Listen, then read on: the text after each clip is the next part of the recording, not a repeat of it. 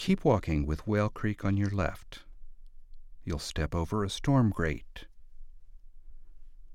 What do you see inside of it? What could this drain hold?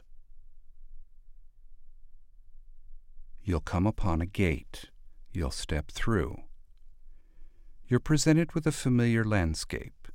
You're in a garden, embraced by native plants, put here to attract wildlife, plants that can survive the grind of business in Greenpoint.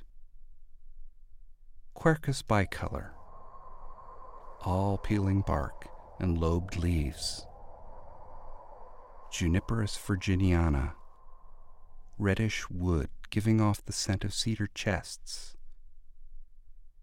Pinus rigida, growing twisted needles and sometimes a twisted trunk. You might notice that it's cooler here, amidst the veritable heat island that borders Newtown Creek. Along its shore, there is just so little green to absorb all the warmth.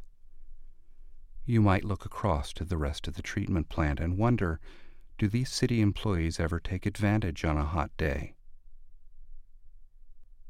According to George Trakas, that's who this place was designed for at the start. Is that who's sitting on the steps in front of you right now? When you're ready, there's a second gate. On the other side, play track 9.